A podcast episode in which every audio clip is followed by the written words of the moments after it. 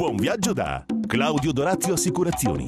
L'assicurazione per camperisti, studiata da un camperista. Romano Caravans. Strade di libertà.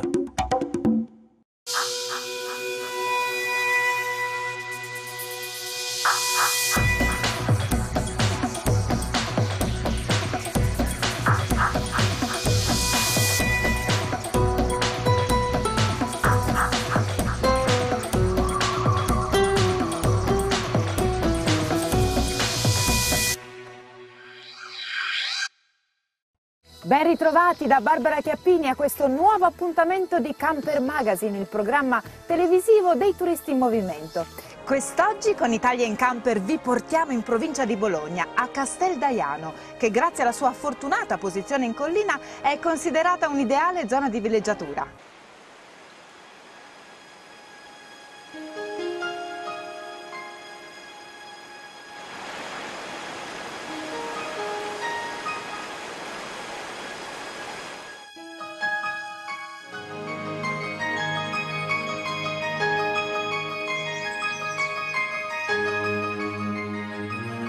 Situata sulle colline a poca distanza da Bologna, è considerata una zona di villeggiatura estiva grazie alla sua fortunata posizione su un dolce pendio in mezzo al verde che offre molte occasioni per escursioni. Lasciato il mezzo nella zona camper service o al parcheggio dietro il municipio, si può accedere alla piazza centrale dove troneggia il monumento dedicato ai soldati americani protagonisti della liberazione nella primavera del 45. Poco distante dal municipio scorgiamo la torre dell'orologio.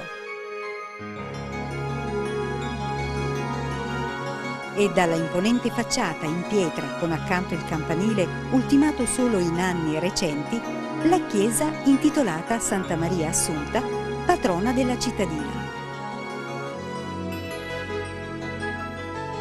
Vista l'antichità del luogo, potrà forse colpire l'aspetto moderno di Casteldaiano, dove case e strutture risalgono infatti al dopoguerra.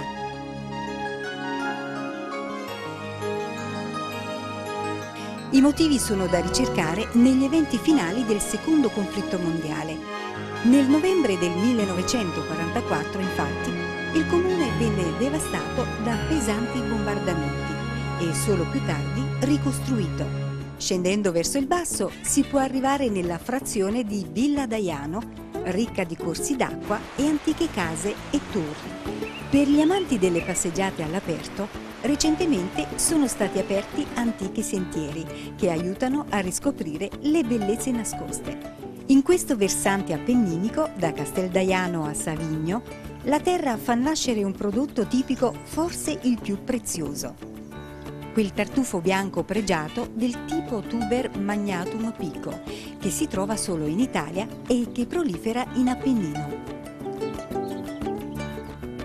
Per raggiungere Casteldaiano, da Bologna, autostrada A1 uscita Sasso Marconi, imboccare la strada provinciale 64 Porrettana in direzione Pistoia fino a Vergato, poi proseguire per Casteldaiano. Neanche il tempo di lasciare lo straordinario viaggio a Samarcanda che ritroviamo Sandra Mondini e Maurizio Missana, i medici viaggiatori protagonisti di un nuovo diario di viaggio.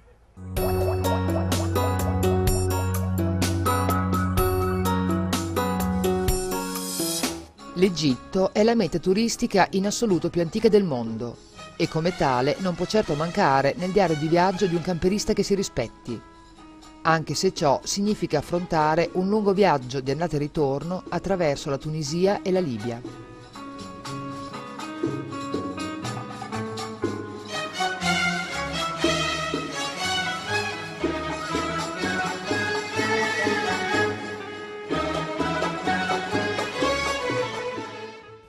Si parte da Civitavecchia, su di un traghetto della Grimaldi che con flemmatica lentezza in 24 ore porta a Tunisi e dove fantastichiamo già sulla futura esperienza attraverso le parole di Ivan, il nostro capogruppo. Si attraversa poi la Tunisia, un paese che meriterebbe da solo un viaggio, ma che questa volta si dovrà accontentare di qualche breve sosta, come quella alle rotondeggianti architetture di Metameur, un antico villaggio berbero fortificato destinato a rivivere in futuro come albergo per turisti.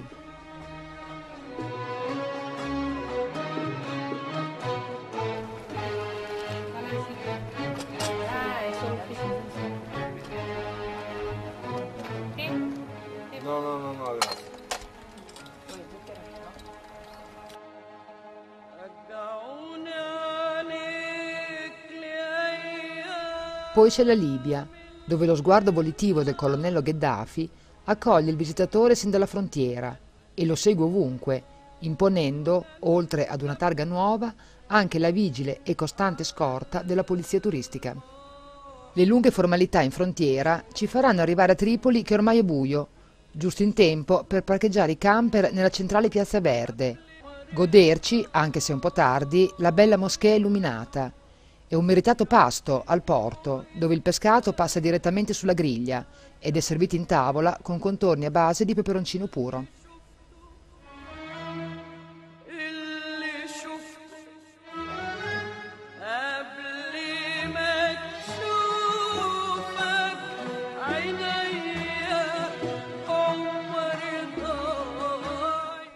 Per fortuna il Cairo lo visiteremo con un comodo pullman la prima meta è ovviamente il Museo Egizio, in cui, come ci dice la nostra guida, vigono controlli severissimi. Ed è talmente affollato da gruppi di turisti che la mitica bandierina si rivela indispensabile.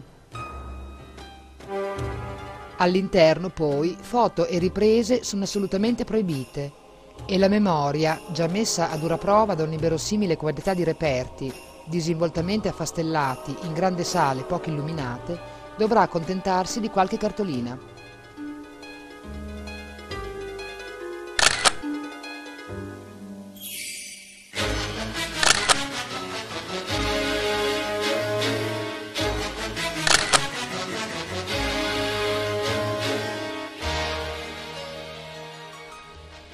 Ci si perde facilmente fra sarcofagi, vasi canopi, statue ieratiche.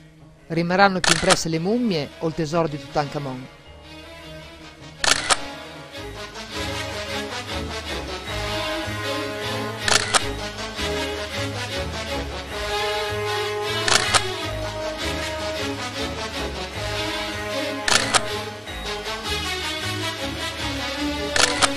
E siamo così tutti pronti, traffico permettendo, a raggiungere Giza per goderci le piramidi by night e lo spettacolo di suoni e luci, molto turistico, ma non per questo meno vincente.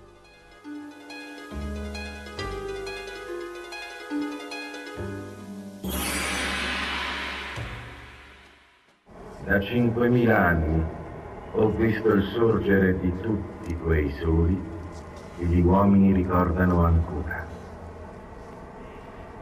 Ho visto il primo bagliore della storia d'Egitto e vedrò domani ancora l'Oriente illuminarsi appieno per un nuovo giorno.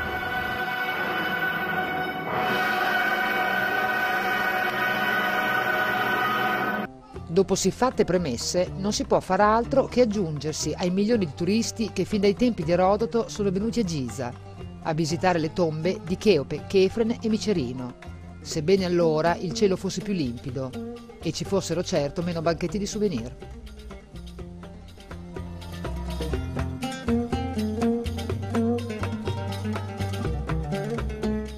Ma anche se, come disse già un viaggiatore nel 1942, le piramidi sono state degradate a ruolo di prodotti per il mercato turistico, è indubbio il fascino che esercitano tuttora.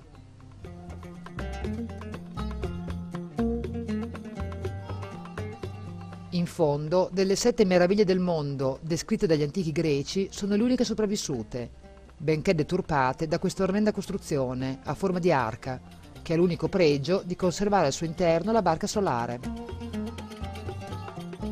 Ritrovata nel 1954, essa veniva usata per trasportare la mummia del faraone sino al suo eterno riposo ed è forse la più antica imbarcazione giunta sino a noi.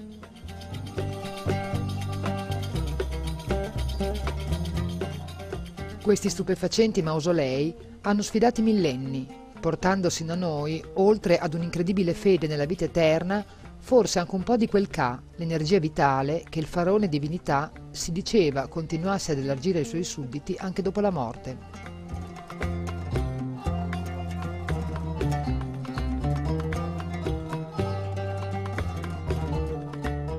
Ma la vera star di Giza rimane sempre la Sfinge, il cui volto enigmatico si staglia da migliaia di anni contro il cielo, sfidando l'eternità, anche se oggi, complice l'inquinamento e l'innalzamento delle acque freatiche, è vittima di una malattia che ne sta divorando lentamente l'interno e a cui non sembra esserci rimedio.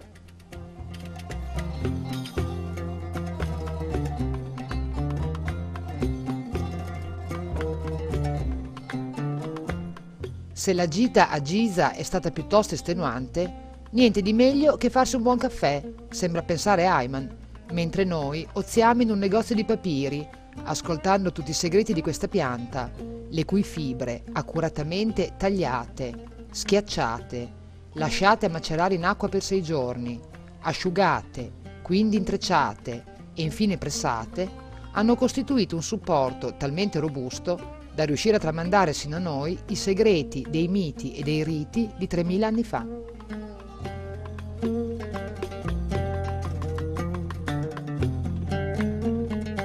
Per la verità, tutto il centro di questa città è un immane mercato, ma il Cairo offre anche altre possibilità di svago.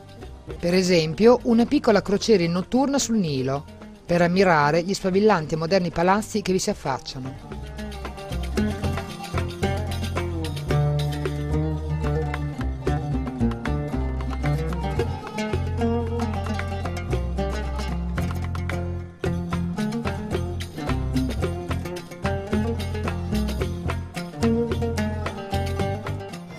E magari godersi una buona cena condita di musica e spettacoli.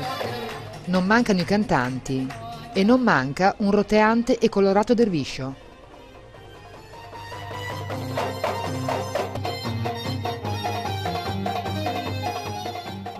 Ma il piatto forte della serata è sicuramente costituito dalla danza del ventre, spettacolo che piace un po' a tutti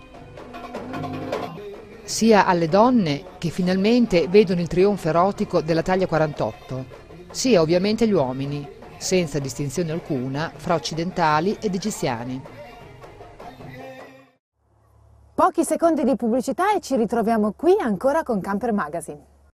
Claudio Dorazio Assicurazioni, agente generale Carige Assicurazioni. L'assicurazione per i camperisti studiata da un camperista. Subito online a un prezzo conveniente, servizio ed assistenza con le migliori garanzie e da quest'anno anche quella per i cristalli fino a 3.000 euro. In più la copertura fino a 70 quintali per il servizio assistenza stradale allo stesso prezzo di quello da 35 quintali. Claudio Dorazio Assicurazioni, la sicurezza ovunque tu sia.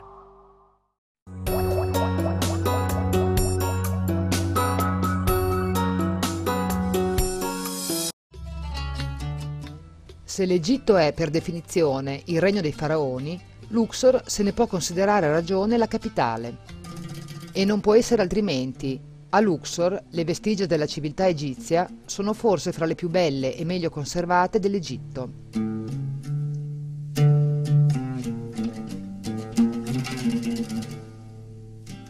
Ne sapeva qualcosa anche Napoleone, che non trovò di meglio che trasportare a Parigi, in Place de la Concorde, il gemello di questo obelisco.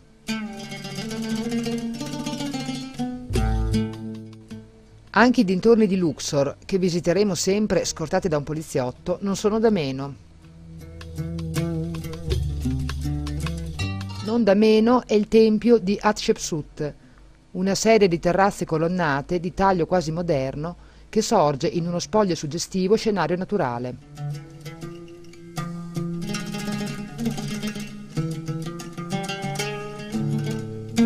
A tre chilometri a nord di Luxor si erge quello che è unanimemente considerato il più stupefacente e grandioso monumento di epoca faraonica.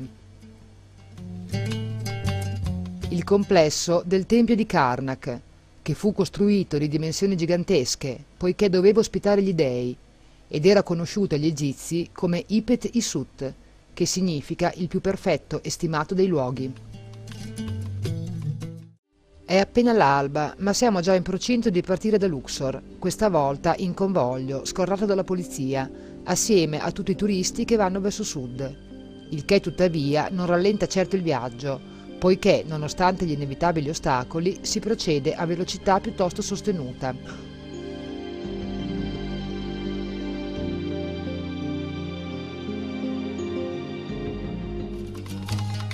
Quest'opera imponente, realizzata con l'aiuto economico e tecnico dell'Unione Sovietica, dopo che americani, inglesi e Banca Mondiale avevano ritirato l'aiuto finanziario, causando la famosa crisi di Suez, fu inaugurata nel 1971 e oltre a raddoppiare le risorse energetiche dell'Egitto, aumentò del 30% la terra coltivabile e creò il più grande bacino artificiale del mondo, il lago Nasser.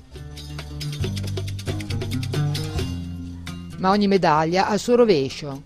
Interi villaggi furono sommersi e 50.000 nubiani dovettero trasferirsi in villaggi appositamente costruiti dal governo, mentre la diga, nel corso degli anni, impedendo il deflusso dell'Imo, produsse un impoverimento del suolo e un uso sconsiderato di fertilizzanti chimici.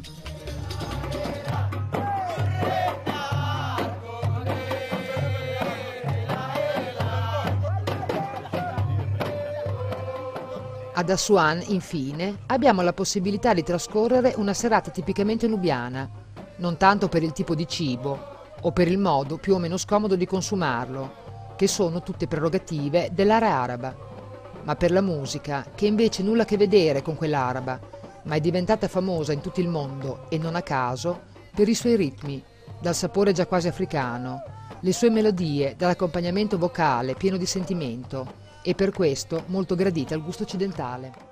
Ripresa la strada verso sud, non ci restano ormai che poco più di 300 km per Abu Simbel, la meta più lontana, attraverso un deserto che più deserto di così non si può e dove le distrazioni sono poche, se si esclude l'emozione di attraversare quella coordinata geografica nota come Tropico del Cancro e che merita certo una foto ricordo.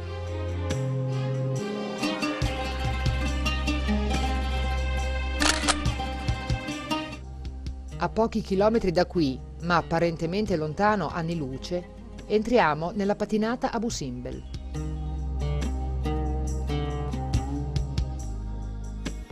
Nei villaggi turistici sul Mar Rosso si può fare di tutto. Oltre ovviamente ad oziare al sole o dedicarsi a quella proibitissima attività che è raccogliere le conchiglie, si può per esempio affittare per una modica cifra un cavallo e dedicarsi all'equitazione spiaggia.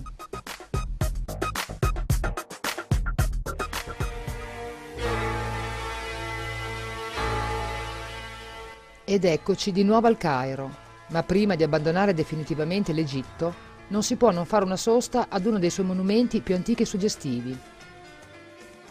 La piramide a gradoni di Zoser, che sorge a Saqqara e fu costruita nel 2700 a.C. da un architetto che divenne per questa ardita opera tanto famoso che ancora se ne ricorda il nome, Imhotep.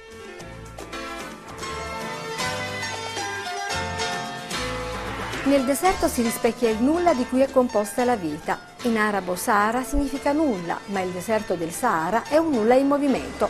E noi su questa frase densa di significato concludiamo questo bellissimo viaggio in Egitto, salutando gli amici di Turit e in particolare Maurizio Bissana e Sandra Mondini che ci hanno accompagnato per tutte queste puntate.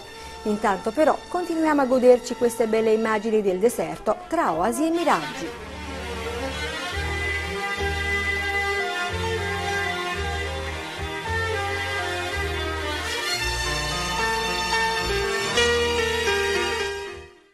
Si chiamano camper bike e sono delle piccole moto che, vista la facilità di trasporto, risultano veramente utili a chi viaggia in camper.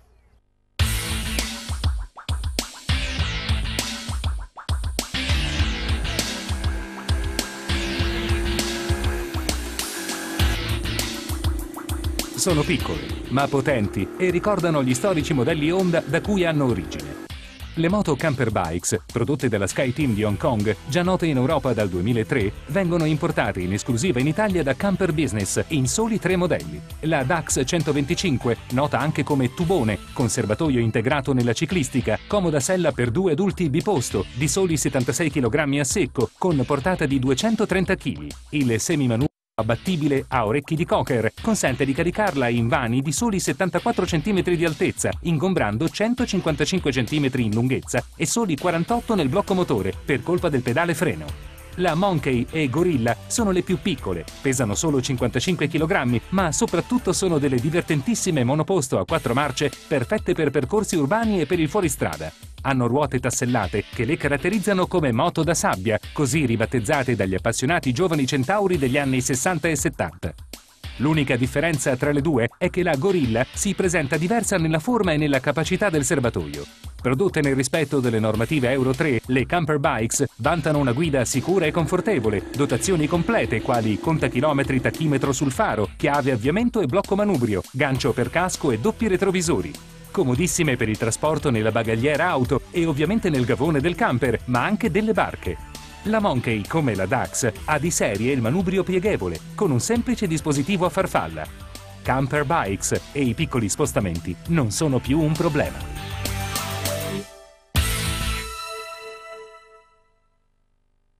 Come sempre vi saluto e vi ricordo di collegarvi a www.campermagazine.tv dove potrete rivedere questa e le altre puntate del vostro programma preferito. Ciao a tutti!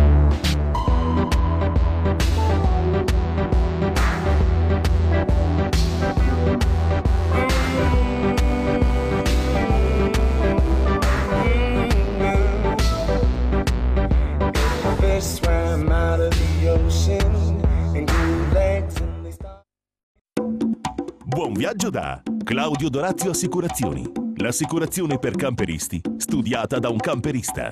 Romano Caravans. Strade di libertà.